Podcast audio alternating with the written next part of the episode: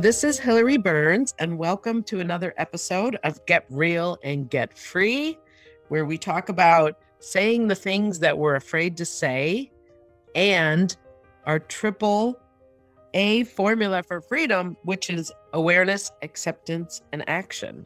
And today I am delighted to have as a guest Richard Leslie, who, wow, I'm already moved Just to have him here. He's a former New York City paramedic and a current network administrator. And when we were talking about his prior life as a paramedic, he told me some things that I thought would be very valuable for other people to hear about what he thought he could or couldn't say. So, in the pre interview, he was telling me about it. I'm like, wait, this is too good. So I stopped I'm already moved. I'm already crying, which is okay. That just means it's real. When I cry, that means it's real. So thank you, Richard, for being here and for your generosity and sharing what you already told me. And I can't wait for the listeners to hear your story.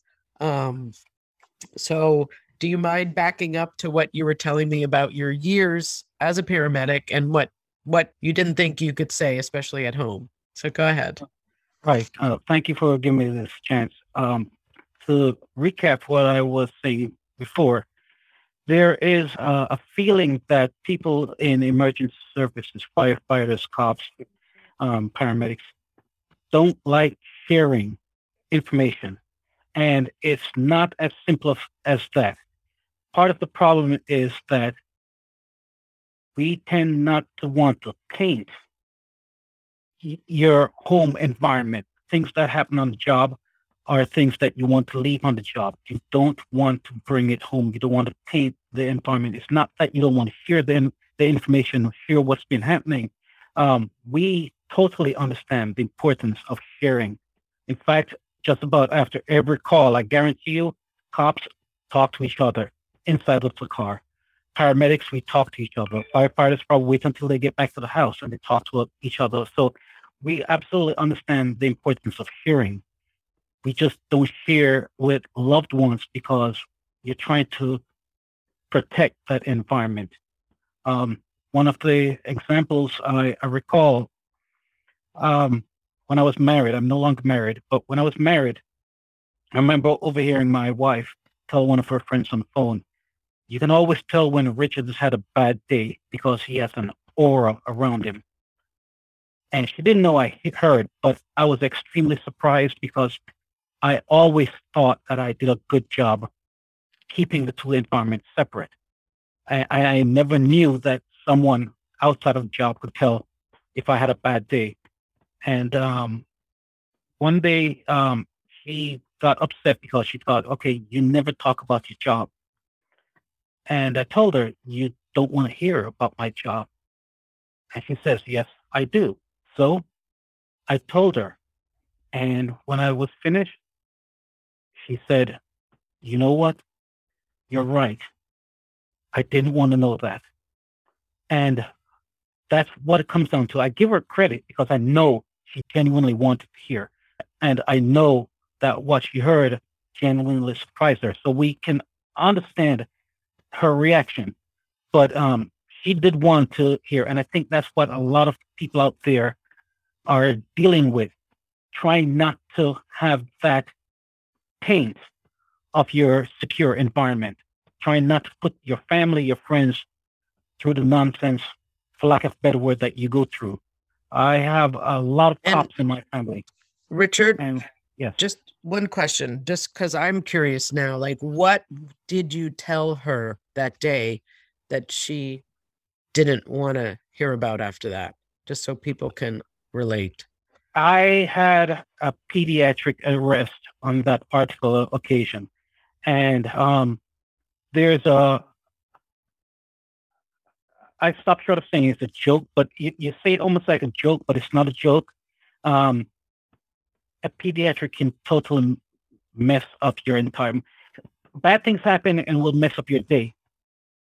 Something happens with a child, it goes beyond a day and um, that was the occasion. Um, and um, I knew it wasn't proper telling her because again, you know why you don't want to hear it. But I did, and and like I said, you know, she was not ready for it, and I think a lot of family members, spouses, significant others need to understand that the reason why you may be kept in the dark is, is because it's actually darker on the other side. Wow. And and just to the pediatric arrest means what? Um I'm I'm not surprised by the question because it is actually Hollywood paints the whole subject of what a cardiac arrest is. According to Hollywood, um, you do so, CPR on someone, you get a flat line, that's when you stop. No, that's okay. when the work really begins. An arrest is a scenario in which the heart is no longer beating. Basically, you're okay. clinically dead. So what we're talking about is a child who clinically was dead. And you have to take efforts to try and resuscitate that child. Um, and is when it you from from an accident or from an illness? I, I think on this particular occasion it was um, what you consider the sudden infant death syndrome. Um, oh, okay. Right. Um, for some time, there are different ways in which you see um, kids are diaphragmatic breathers. They breathe from their abdomen. And once upon a time, there was a big question as to how you put babies to sleep. Do you put them on the back? Do you put them on the side? Do you put them on the stomach? And unfortunately, there are times where the baby rolls over um, for one reason or the other and um, ends up in respiratory distress. And I believe this is what happened on that particular occasion. But okay. those are not the only ones. But regardless of how it happens, um, there is with kids, your our ultimate responsibility is to take care of kids. So I think whenever a child dies, it, society feels like it's an ultimate failure, which is why when a child dies, someone needs to be blamed. Wow. You know, um, so I think that was what the occasion was um, for that particular discussion. I get it. Thank you. So, so the the the disturbing part, obviously, the death, but also where the blame lies. That was also part of the discussion. Um, I, I think that's a very good question, but the answer for that is going to vary depending on who you speak to. Um, for my no, part, but I mean, just the conversation itself that you even have to look for someone to blame. No, Do you know I, what I mean? Instead I, of that was just the way it went down. That's one of the things. I, for me, um, I'm not looking to blame anyone. Um, right. but I, when I say that, my observation is that's what happens when a child okay. dies. Society as a whole needs to blame someone. Um, someone, ha- someone has to be the reason why um, that abused kid escaped the system. That's why that parent didn't report it. Why that teacher didn't report it. Um, there, there has to be someone that gets targeted in a scenario like that. And I think that it's become um, that way because we feel that if you can't identify the person responsible, then it's going to be you. So I think society as a whole um, responds to infant death, child deaths in, in that manner. Okay. Thank for, you. For a lot of us, um, you come to your own arrangement to cope with things like that. Yeah. Okay. Thank you. I didn't mean to take you off track. I was just trying to. Well, very good follow up. Yeah. Okay. All right. So back so back to that situation where your wife said, I don't want to know. So what did that how did that impact you in terms of you have you come home, you can't talk about it, you think you're hiding it, and now you realize, wow, she could tell. How did that impact your life? Um, interestingly, it it was not uh, any type of negative impact in, in any way, shape, or form. Because again, I gave her credit for trying. I gave her. I I I, I do believe a lot of um, relationships out there try simply can't. This is not a job for everyone. Everyone says that about every job, but this is truly one of those scenarios where you can say this is not a job for everyone. That being said, it is a job that um, a lot of us would do for free if we could afford to. Um, but that's just the nature of the business. And why is that? Um, because I think when you make a difference, it's a genuine difference. And it doesn't need to be a big difference to be profound. Sometimes a difference could be something as simple as holding someone's hand. Um, I've had scenarios in which um, the patient ended up being pronounced dead at scene, and the family thanks you because they understand the the effort that was put in. Um, so so the good thing about this job is you can go home knowing that you made a difference. And sometimes, again, it doesn't need to be a mind blowing thing to, to, to feel that, yes, a difference was made. Yeah. Thank you for your years. How many years did you do that? I worked um, in EMS for just over 10 years. Wow. And what had you finally retire? Interestingly, um, I started working in EMS um, basically just to pay for school. I, I, was a medic in the military, and I thought, okay, this is a great way to earn a living um, while I pay for school. My intention was to go into technology, into computers. But it turned out to be something that I was good at, something that I enjoyed. So I ended up staying there for over 10 years. And then eventually, um, there were some changes in the wind, and I just thought it was time to leave. I wanted to leave while I still enjoyed what I was doing. That way, I would be able to look back without any type of resentment.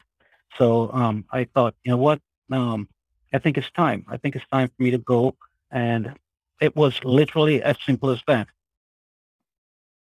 Wow. And did you ever miss it? Absolutely. yeah. Wow. I, would I'd be a liar even if I hesitated. Just the hesitation would have been a lie. Um, yes, you you don't do something like that for as long as I did without missing it. There there are pieces of it that you absolutely miss. Um, especially when you go into um, the corporate world and you realize um, the difference in mentality. Um, everyone's some things are the same, everyone still thinks that everything about them is an emergency. You already understand how to deal with that. Um, everyone's situation is an emergency, and you need to treat it like that. You need to treat it like it's an emergency. You just don't. You just acknowledge that not every emergency is the same, but you still treat everyone's complaint as an emergency. It, you take certain traits with you from being a paramedic into the other job, and and you make it work for you. Wow. That's it's a great way to put it because in a, as a paramedic, it really is an emergency. It's life or death, right? In the corporate world, it's important, but it's not life or death, right? Yeah. Yes. In fact, I think that's gotten me into trouble on a couple occasions. Um, because um, as a as a paramedic, you don't panic. I've never seen a situation improve because someone panicked. So when everyone is running around in hysteria, that's the time where you need to be calm to the point of almost appearing to be cold. Okay. And um, I took that with me into the technology field. So when there were instances of emergencies, I would stay calm because again, I know you have to work through a certain set of steps to identify what's going on. And I think on occasions, um, my lack of um, hysteria was translated as not being aware of the urgency, as opposed to simply um, quietly working towards it. So, on, on on some occasions, I'm sure it, it's backfired. I know that some occasions it's backfired because they simply thought, "Oh, does he realize how serious this is?" And the answer is yes. It's just that again, I've never seen a situation improve because someone panicked. Or maybe they think you don't care because you're not getting crazy right? Or yeah, that's another way of looking at it. Yeah. Yeah. Wow. Interesting. Yeah. And you could assure them that you do, and this is the way you operate the best. You could let them know that ahead of time. True, and I, I, I You know? think I think you do that is just that the way in which you do it, it you don't take attention away from the event, and it's almost as if someone's the the way I would say it is, look at me. No, I'm not looking at you. I'm looking at the patient. I'm looking at the emergency. I'm looking at that. I can speak to you off the side without addressing you eye to eye. Oh, you know, okay. and and I, I think um, there are times where people seem to think that you may not be giving them the attention they need when the truth is it's not the individual that needs the attention it's the situation and in a medical emergency situation maybe a patient maybe a family member and in technology it may be the server the client something else but you need to focus your attention um, on the problem and then after the fact then we can all sit down um, do an after action report um, and and identify what was done, what happened, uh, what we need to look out for, anything else that you want to talk about after the fact. That's great.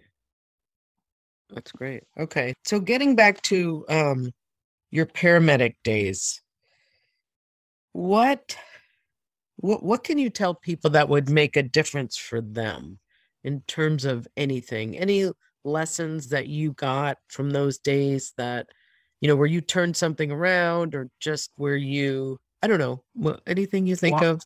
Uh, I I hate to be cliche, but appreciate the moment. Appreciate the moment when you get home. Appreciate your family. Absolutely appreciate your kids. Um, I think far too many times we get caught up in the business of life, the business of work, the business of providing, that you realize that there are certain things you have to do without realizing that there are other things that may not be as profound to you, but actually could have a profound response. I've seen, um,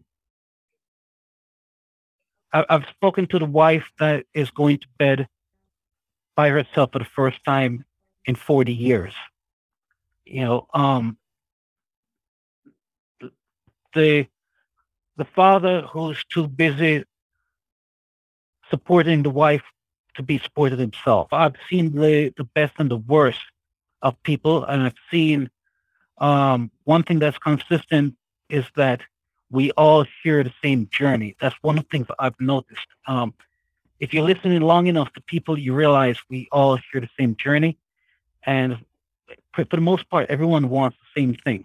And I would say, take a moment to appreciate the moment. It sounds cliche, yes, but um, it is absolutely important. And what, yes, whenever I hear of a tragedy or whatever, for the next few days I hug my kids more. And then it gets back to the mode, like you forget to appreciate and be grateful. What's a story that hit home about that for you? What would you say?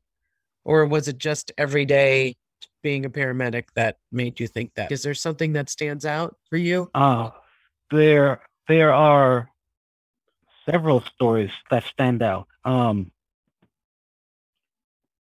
wow, this it, it, it's it's not that it's hard to tell; it's hard to burden the audience, if for, for lack of a better phrase. Um, Well, think of it in terms of our lives will be enriched by you telling the story, and we'll be able to appreciate our families more if you tell it. How about that? Okay. Instead of a burden. Yeah. Yes, I'll I'll tell you one about okay. I was I was trying to find a way not to tell this story. Um but I'll I'll tell you I, I- have several stories that involve identical twins. Um I think I shared one with you before. I'm not gonna repeat that story. I think that story is um the one that I use to represent the worst. Um and honestly, I'm not sure a lot of people want to hear that, even though they may think they do. But I'll tell you a similar um, story that was, um, I think, in many ways, very close to to the impact. We had a call, a partner and I. Um, a mom was downstairs doing the laundry, and the kids were upstairs. I'm going to change the name of the child because I don't know if the mom or any of the parents or family will ever see or hear this. But he was downstairs with the laundry. Kids were upstairs jumping on the bed, like kids do. They were twins, two boys. Um, rambunctious boys like they're supposed to be, jumping on bed. And eventually, you, you hear a lot of commotion that kids make, and things got quiet. And of course, everyone knows when kids get quiet, it means that, well, they exhausted themselves and now they're going back to sleep or whatever else you do when you exhaust yourself. So after she was finished, she went upstairs and she found one of the boys laying in bed. The other one was on the floor with a dresser on top of him. Oh my god. And um uh so she called 911. We got there very quickly. It was very close to where we were. We got there very quickly. And um I think one of the most prompting about this was uh, how calm she was throughout the whole thing because you got the impression that in denial, or as a lot of people like to say, in shock. But she was very calm. And we worked the arrest. We had BLS crew um, on scene, Fire Five that showed up on scene. Um, one of the EMTs later made a comment that annoyed the dickens out of myself and my partner, but it was true. Um, he made a comment about not not a dry eye. It was not a dry eye in the house, and I, it annoyed me because it sounded as if he was trying to overplay what happened unnecessarily.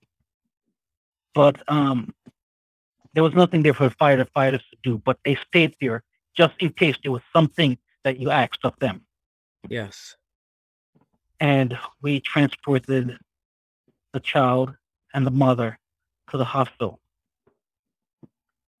And at the hospital, the child was eventually pronounced um, cardiac arrest secondary to trauma. And I remember one of the doctors came over to mom and asked, is there anyone you need us to call? Do you need um, to speak to anyone? And she said at the time, no. And they moved, they took her to a private room. If you need to make a call, you can make the call from here. And the doctor asked me to stay with her. And after the doctor left, so she had said she didn't want to call anyone. And she had actually made one call. She called, I think it was a friend, but this was before, um, I'm going to say Matt. That wasn't his name. I'm going to say this was before Matt was pronounced. And she asked them to start a prayer chain. Oh. And then when she hung up, I stayed with her. And then eventually asked me calmly if I could call her mom for her. And so I did. I got outside line and called. And again, this was someone that was totally calm, totally under control, handed her phone. And as soon as her mom answered on the other side, she blew up. I, I, it's not fair to say she lost it. That, that's not a fair comment. But I, I say this not in mockery, but I think it's important to understand what was happening to her. Oh my God, he's dead. He's dead. Matthew's dead. He's dead. They're trying to save his life, but I know he's dead. He's dead. Oh my God, my son is dead. And and I remember it caught me totally off guard.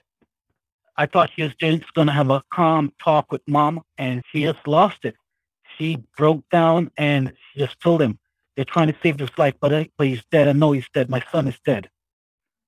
And um, you wonder how hard that is for a parent to have a not your child dies while you're home in the home, and there will always be questions about the what if. Right. You know, she did absolutely nothing wrong. She did absolutely nothing wrong. The kids were playing, they're making noise, they got quiet. She did, there was absolutely nothing in the equation that suggested she should have. But you always wonder, you, you hope that someone like that has the strength to pass this moment. But Yeah. at the same time, you acknowledge how ridiculously difficult it must be. You know, um, you were there for just a moment in time and how much of an impact it has. You have to wonder the people who still remain in the picture, just how much it, it, it affects them Yeah. you know um and and again this is one one of the incredible things about this is that it was one of two occasions in which i worked on identical twins and it was in both cases it, there's a certain eeriness to it um Where where was the other little boy when you were in the hospital? he was in close proximity i remember seeing him So he He was with close you. proximity yeah He wasn't left uh, at I- home by himself. That's what I keep. No, I, wondering. I if I recall, uh, um, she had a neighbor. She had a neighbor, um, but I, I can't give you the details about that part because Right, right, right. Okay. But I, I but just had to ask because I kept right. thinking, where's that little boy? You know, where's the identical twin where all this is happening? But go ahead, keep Right. going. Um, but but yes, um, it, Um, has a loss that fate will never allow her to forget. Not that she wants to forget. I, I think sometimes, um, sometimes these things are things that people don't want to forget. It becomes a part of of who they are. But in any event, every time she looks at that son, which one is she seeing? Uh, and again, I- don't say that as an accusation in any way, shape, or form. I, Yeah, I want to point out just how profound, Right. you know, something like that is. Because if I can think it, you have to imagine somebody else, a friend or a family, looking and, and seeing the same thing. So, um, but again, how do you go home and tell your, your family something like that? If, if someone says, "Oh, we had a bad day. The copier was broken. We had to go to the other end of the hall," you, you don't turn around and tell them a story like that. Puts it in perspective. But yeah, I didn't understand the part with the identical twins that you were saying. I thought you just meant the death and one is left, but it's really people are seeing the other one Yes, and it's Because- always a reminder that there's only one now instead of and, and not just that, but even from um the caretaker's perspective, even if I hadn't seen the other child, seeing this one, I know exactly what the other one looks like, and Wow. there's something incredible about about um about that. Um, yeah. Oh. Wow.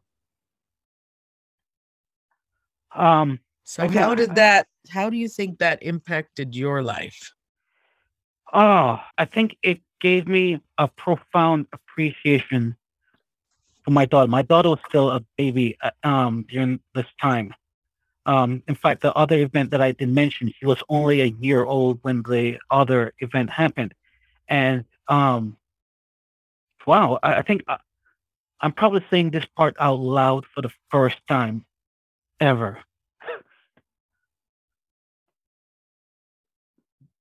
when my daughter slept, I spent a ridiculous amount of time waking up and checking her Mhm. throughout her childhood. I, I, I don't think my ex even knows that. Um,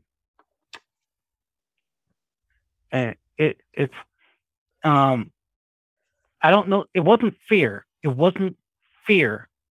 It was a certain acknowledgement, a certain responsibility, for lack of a better word. But I got up so many times.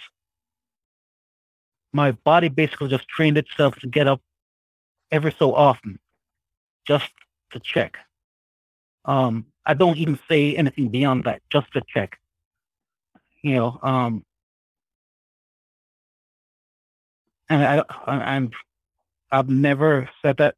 So I, I'm pretty sure there are others who have had that. But again, you don't think it's visible from the outside.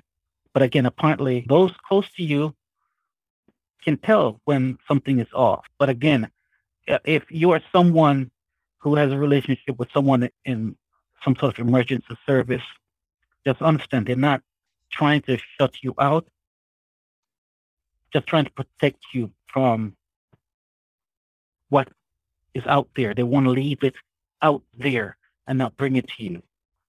Yeah. I'm sure that happens when people go to war, when they, right? When yeah, they come I, back so different. They don't. It, is it? Um. Is it because you don't think they'll understand, or it's more that you don't want to bring the darkness in, or you I, don't? I think it's. I think I, I don't think it's that they. You, it's not as trivial as they'll never understand. It's not as trivial as that. It is one. You don't want that darkness to taint what to be the good part of your life. That's one. Two. I think in many ways you don't want them to understand because you need that separation. And and Oops. Sorry. is that it's Yeah, easier okay. to talk to someone that already understands. So you talk to someone who's there, and and and for us in civilian um, environment, it's the person that you share that cabin with, that front seat with, that firehouse with. Um, for someone that you mentioned going to war, it's someone that was in that foxhole with you because that person already knows. You don't have to translate anything. They already know. Um, you know, when you say, for example, um, had a pediatric arrest, the first question is, what's a pediatric arrest? Oh, that person survives.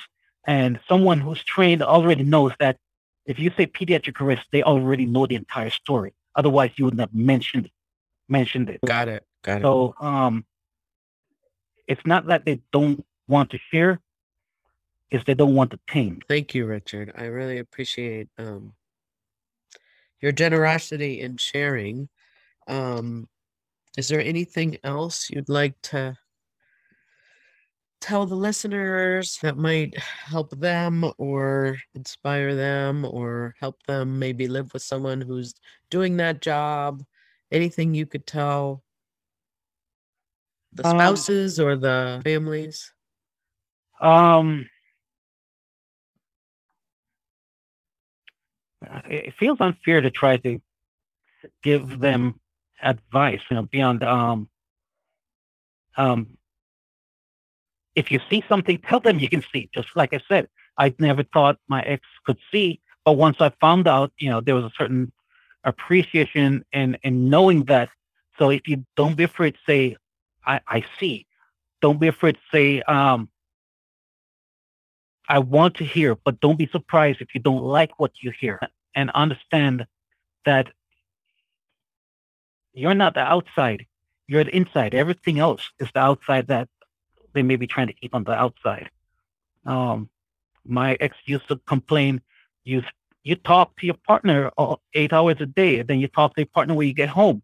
What is it that you guys talk about? And they would not believe that we talk about absolutely nothing or absolute nonsense. You must be talking about something if you're with that person eight hours a day.